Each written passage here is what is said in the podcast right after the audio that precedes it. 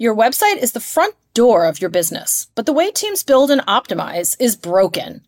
Stuck between inflexible templates and cumbersome code dependent solutions, there's a better, faster way. Enter Webflow, a visual first platform that empowers you to create freely. Now you can ship web pages in weeks instead of months and save millions in development costs. These are the real results for companies like Orange Theory, Dropbox, and IDEO. Get started today at webflow.com. Webflow, more than a website builder. Hi, this is Nadine Dietz, host of CMO Moves. I just wanted to take a quick moment to say thanks so much for stopping by today and to give you a quick overview on what to expect. CMO Moves is all about game changing leaders, their incredible journeys, the moves that they've made, and most importantly, their personal stories of how they got to be the leaders of some of the world's most exciting brands. I hope you'll enjoy their stories as much as I do and take away a few tips and some inspiration for your day. Enjoy the show. Hello and welcome to CMO Moves. Today I'm talking with Emily Culp, who is the president of Cover FX Skincare and also the former CMO of KEDS. Emily, hi and welcome to the show. Hi, Nadine, and thank you so much for having me. I'm honored to be here. Oh my gosh, I'm honored that you're here too because uh, you have such an amazing journey to share with us. And the move that you made from CMO to president already in and of itself, I can't wait to dig into that.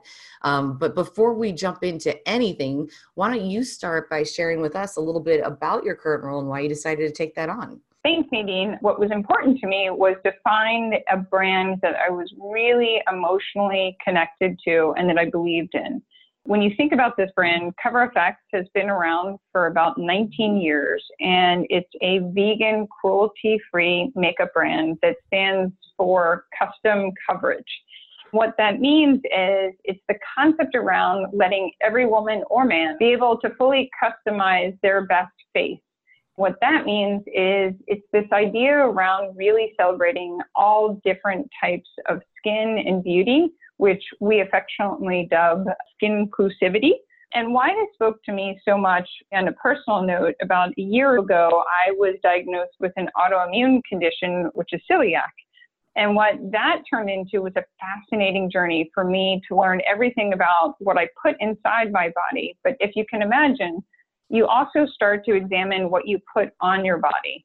And the more research I did, the more I found there are very few brands that are high performance and deliver, and Cover FX was one of them. So that's why I started to fall in love with the brand. And I would say the icing on the story was meeting the founders and hearing the story about why they discovered this amazing brand and built this business. Okay, so let's come back to the fact that you were the CMO of KEDS and then you took this new role on as president. I want to dig in a little bit more at some point, not right this second. I'm going to tease it out because we're going to talk about what the difference between the CMO role is and the president role. But let's talk about how you got there because that was a very interesting story that you shared with me. I feel extremely fortunate. I worked very hard to create the opportunity at KEDS to become a global CMO, and I oversaw all omni-channel aspects.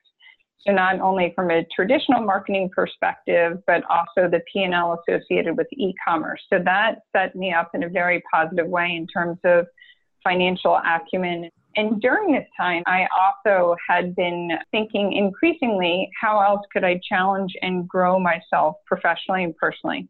One of the areas that I felt would be a good stretch goal for me would be to join a board. And in particular, I had a very clear idea of what type of board I was interested in joining. I wanted to join a board that was actually not public, but was private, so either privately held or held by a private equity firm so I could learn that aspect of business.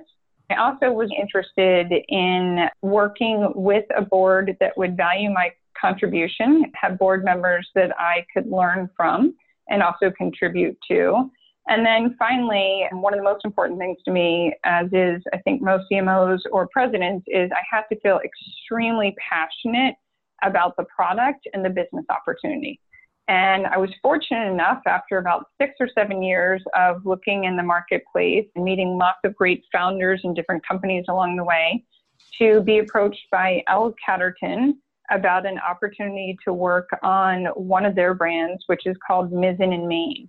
And Mizzen and Main is in the men's category, which was also something that I was extremely passionate about learning more of because up until that point, I had been predominantly focused for the past 20 years of my career around the female consumer. So I thought this could also be a great way for me to grow and expand my horizons. Wow. Okay. So we were talking a lot about the roles and responsibilities of being on a board. And can you talk a little bit more about what you've learned as you went through this process of selecting to be on that board? Yes, I think one of the most important things I feel that when you're looking to join the board, similar to when you're looking to join the company full time, it's the same level of commitment, if not even greater. What I mean by that is during an interview process, one of the first things you're looking at is is there chemistry, if it's with the founder, investors, fellow board members, etc. Then the next part that you want to know about joining a board in particular is how well is it funded? Is it poised for growth? And then, frankly, one of the most fascinating things to understand too when you join a board is really being clear on expectations in a few different ways. Usually there are quarterly board meetings and also being accessible to the CEO or fellow board members, especially around peak deal times or situations arise within a business that you can't predict. And the other piece is truly comprehending the fiduciary responsibility that you have not only to the company, but the shareholders. And with that, understanding all of the different aspects down to board member insurance it's really being very fluent in everything that it takes to be a successful and highly functioning board member.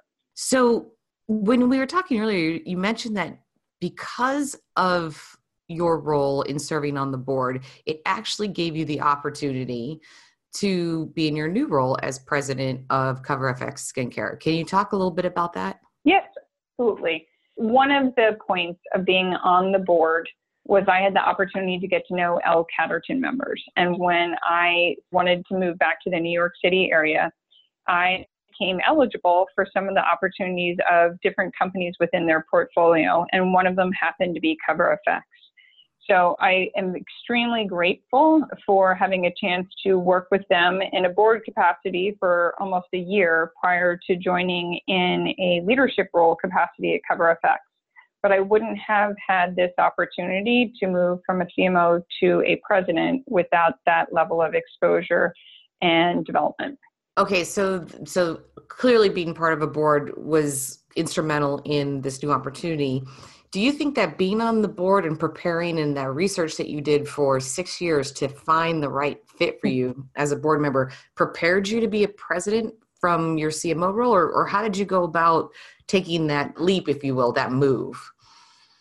When you think about CMO, some of the most important skills that I've honed leading up to that were thinking through thoroughly how do you set the proper KPIs for any long term or short term strategy? How do you calculate ROAS? Also, have a global lens. And all of those different experiences and building world class teams poise you in many ways to be a successful president. What I will say, being new to the president role, about four or five months at this point, an area I continue to work on is exposing myself and increasing my fluency in financial reporting and analysis. That's absolutely critical to the role. Another part that I find myself focusing on is driving purposeful action. And what I mean by that is oscillating between the short term that you deal with almost on a day to day basis and balancing that out with the long term strategic plan that you need to deliver and to drive that long term growth, and that you're accountable to your board and ultimately to your shareholders. And then finally, I would say one of the most fascinating moments for me in being a president is it's really no longer about participating the most. It's actually being the most thoughtful and asking the right questions to get at more information so you can make informed decisions in a timely manner. Ooh, I love that. Uh, you you had me thinking there about Denise Karkos actually going back a whole year now when I was chatting with Denise and she's the CMO of TD Ameritrade. She was talking about the difference between being smart and being strategic and the strategic capacity is the ability to ask questions, the right questions, if you will. So I'm really glad you brought that up, and it's such an important point. You also brought up something earlier too, which I was I was really impressed by, and you were talking about how you not only build your own acumen, but you're really looking around at your team members and putting them in scenarios to help them be more successful with some really creative tactics. And one of the examples you gave me was around their performance objectives. Can you talk a little bit about that? I think one of the most important things in terms of leadership beyond vision and, of course, being financially rigorous, the outcome is people and leadership and building amazing high performing teams. And one of the ways that I have been able to build success is by having extremely smart, dedicated, crazy curious people work with me. And I affectionately call them purple squirrels. And these are people, yeah, I really do mean it, a purple squirrel. And to give you an idea, and I'm going to get into also how I bonus them uniquely, is a purple squirrel is someone who really has that unbelievable, uncanny ability to balance both qual and quant skills. So, what I mean is taking this at a very tactical level. Imagine your social media manager who has an amazing inherent eye, so is capturing the perfect imagery and content, but then in two seconds later can sit there with you with a dashboard and understand the metrics, the response, and how to optimize going forward. That's a very unique type of skill, hence the purple squirrel.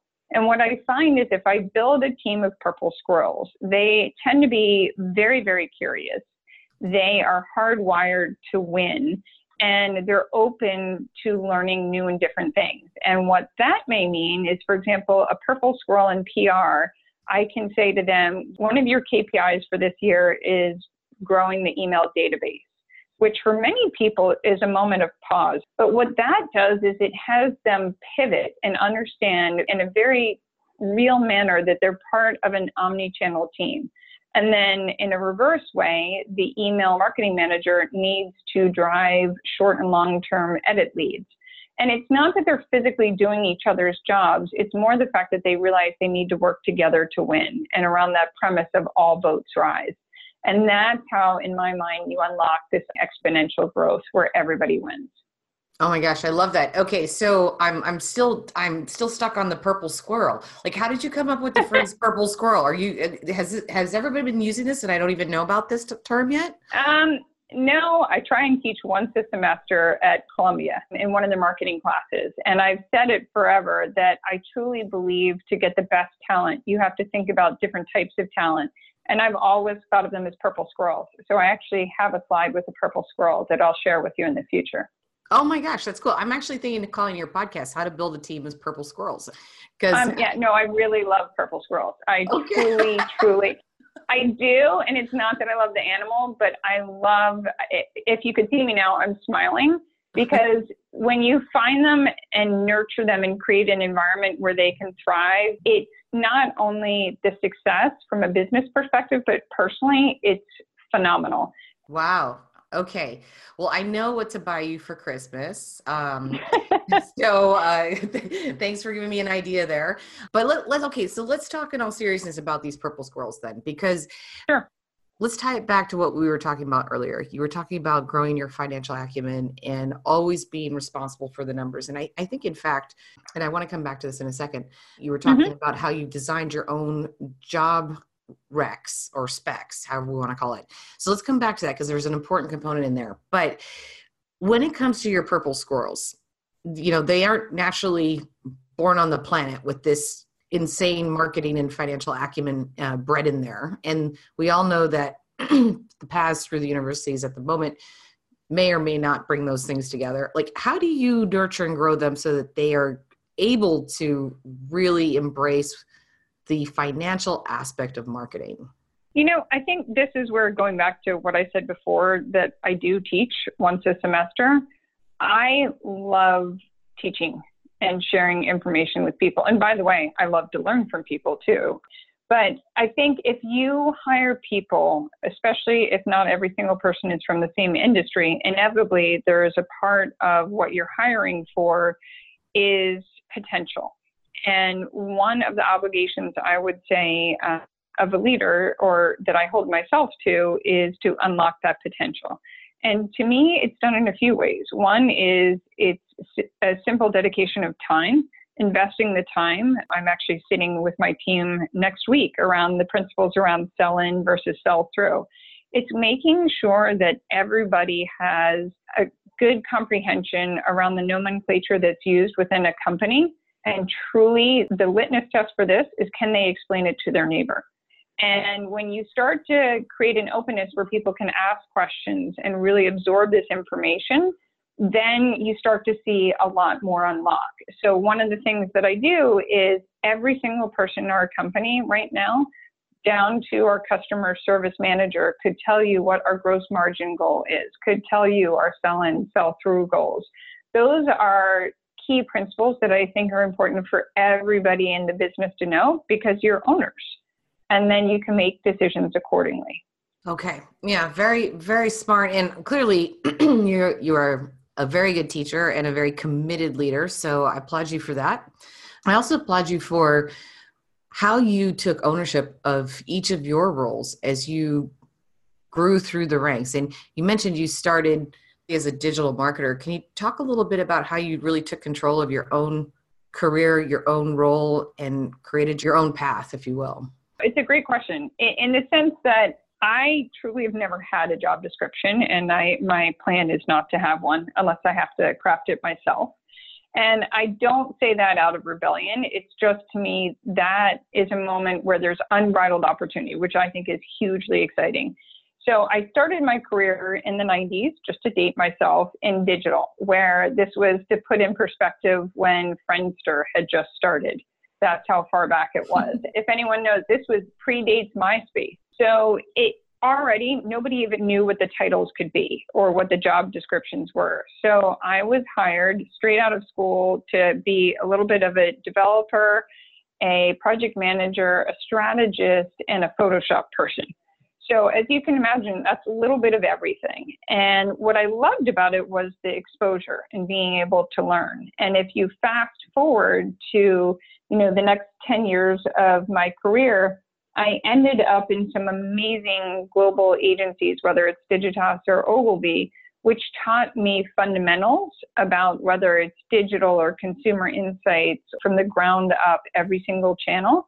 But what I continued to hone was this idea of being an entrepreneur, even in large multinational conglomerates.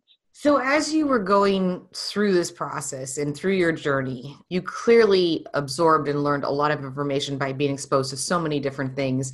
Are there a few experiences that you had along the way that were tipping points for you? I think so. Going back to the 10 years I spent in the agency world, you learn from the ground up. It's extremely humbling. I also learned from some of the most creative minds I've ever in my life been exposed to so a reverence for brands from a visual and tonal identity, which I've never experienced outside of an agency. I also learned very early on through the agency life about the importance of setting KPIs because when you think about it in an agency, you're billing by the hour. Every initiative is some type of deliverable to show that you're adding value.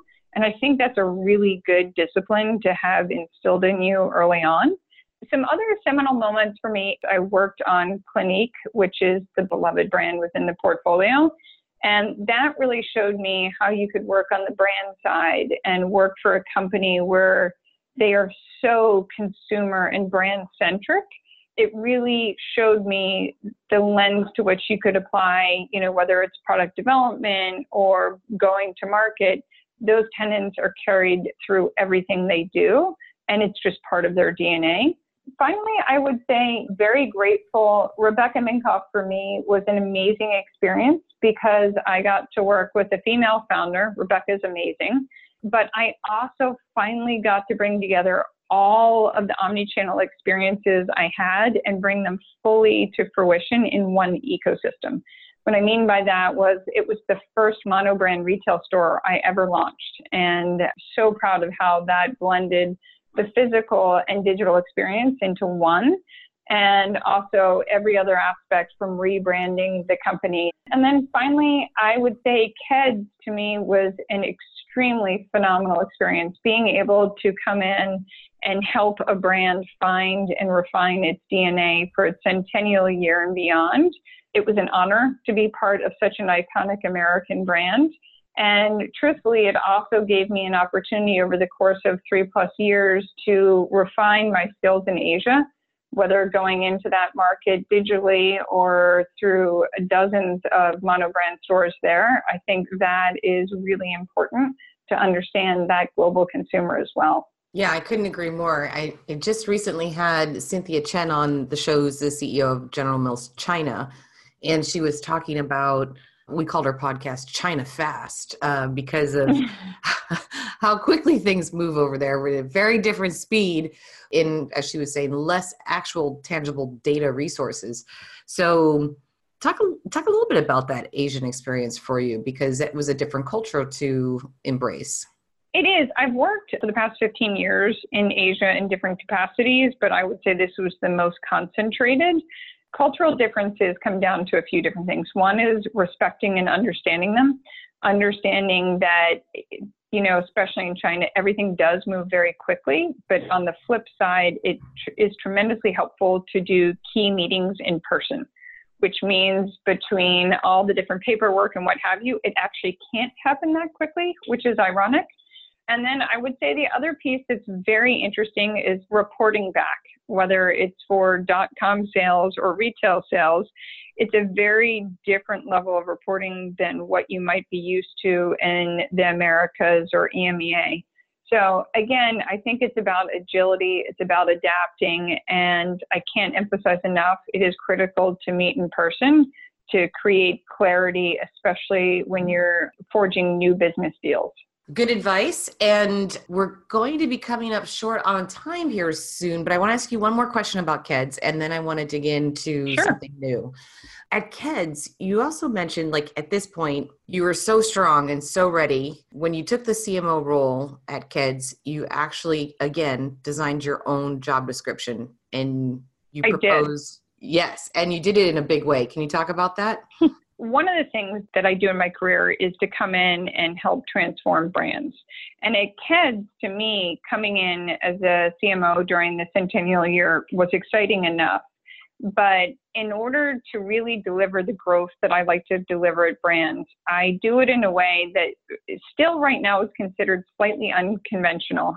What I mean by that is the CMO role in my mind has to be coupled with the P&L of e-commerce because that is, I would argue, for any company, even if it doesn't represent the largest revenue stream, between your e commerce and your social media platform, that may be the first touch point that any global consumer has with your brand. And if your CMO doesn't have authority or ability to navigate and control that space, I don't know how your CMO then can be accountable for sell-in and sell through. So I negotiated having the P&L responsibility, and I would hit uh, 30% CAGR year over year.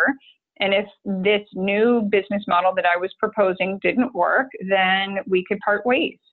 So minimal risk on their end, obviously a decent amount of risk on my end, but it was really important to me to set the business up for success. Well, and that you did, right? Because then you continued to grow.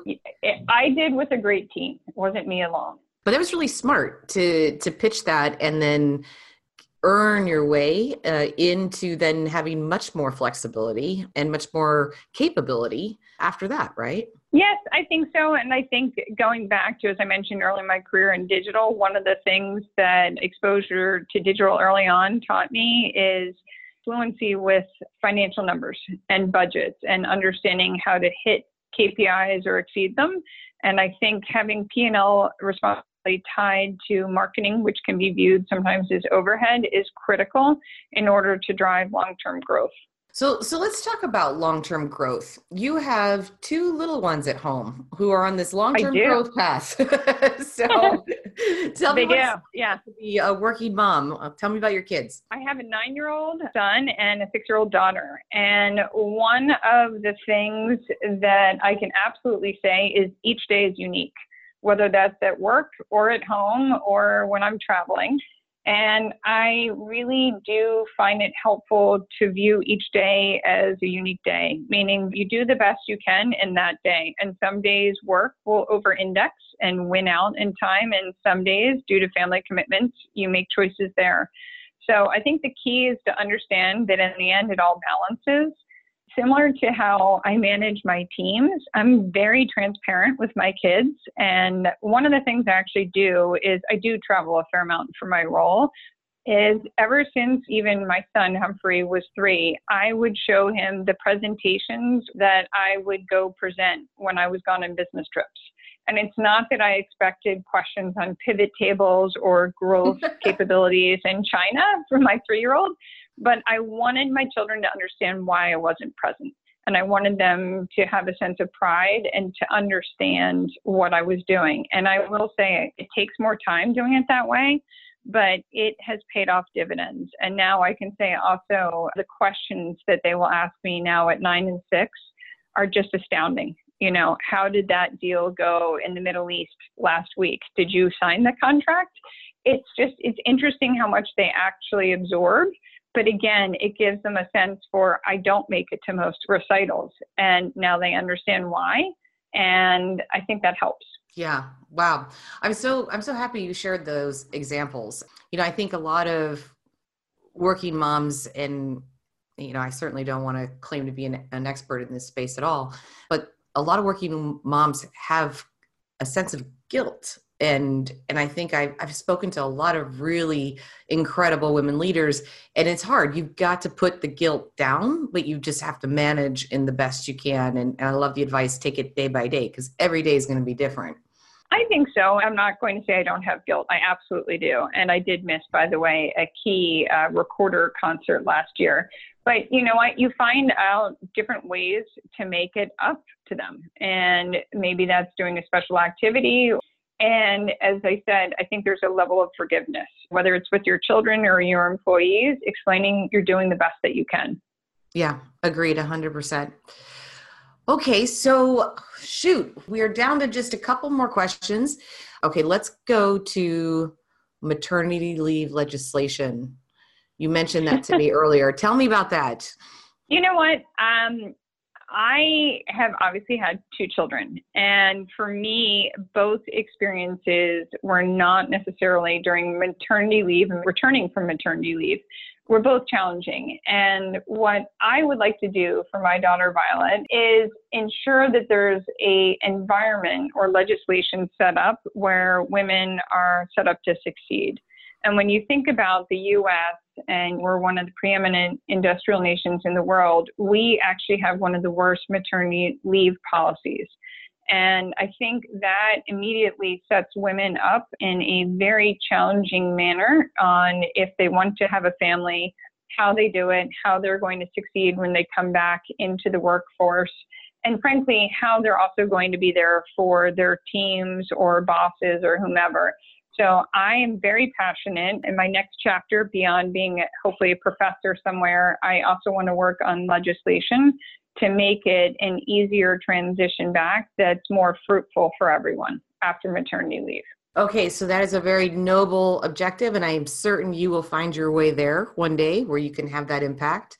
In the meantime, when you're not running all over the world for work and you're not running all, all over the playground with your kids or to soccer games or basketball games.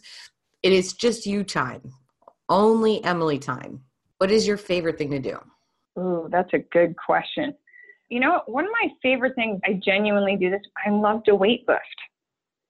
Really? I really, yeah, I've been weightlifting for 22 years. Yeah, I love it. It is my form of I have not been so successful in meditation. I've tried it for years. I have not achieved anything. So if anyone has the answer, please find me, follow me, tell me what it is. So my form of meditation is actually weightlifting because if you are bench pressing, you can only be present in that moment. Otherwise, there are negative consequences. So I have found that that can be 50 minutes of partial meditation, if you will, that I can block everything out and just in many ways relax or exert myself as well. Oh my gosh, I'm thoroughly impressed. and thoroughly surprised. and it's a really good point. Okay, I've never thought of it that way. Okay, so that was cool. It's Thank the you. truth. You should oh. try it. I could be your spotter. Oh, would you? Because I I'm gonna I'm gonna need a lot more help than just spotting it at this point. Um, I think it needs to start with you know getting on the treadmill. But I agree with you. This meditation, no. I can't do it to save my life. I have tried. I have gone so far. I've tried as, everything. I went to Kyoto, Japan, and tried it within a Buddhist temple, and I. You win. I've tried tea, classes, books, audio tapes, everything you can imagine, but I think you win on dedication for flights. Yes, I know. Unfortunately, I failed, but it's okay. it's okay. I picked myself up again, and like you, I will. I have found other things to help me accomplish those goals. So, Emily, it has been such a pleasure to have you on the show. Thank you so much for taking time out of your day to speak with me. Thank you so much. And Nadine, can I add one more thing too? Sure. One of my favorite quotes out there for future leaders, especially if they're thinking about CMO to president move, is focusing on this idea the grass is greener where you water it.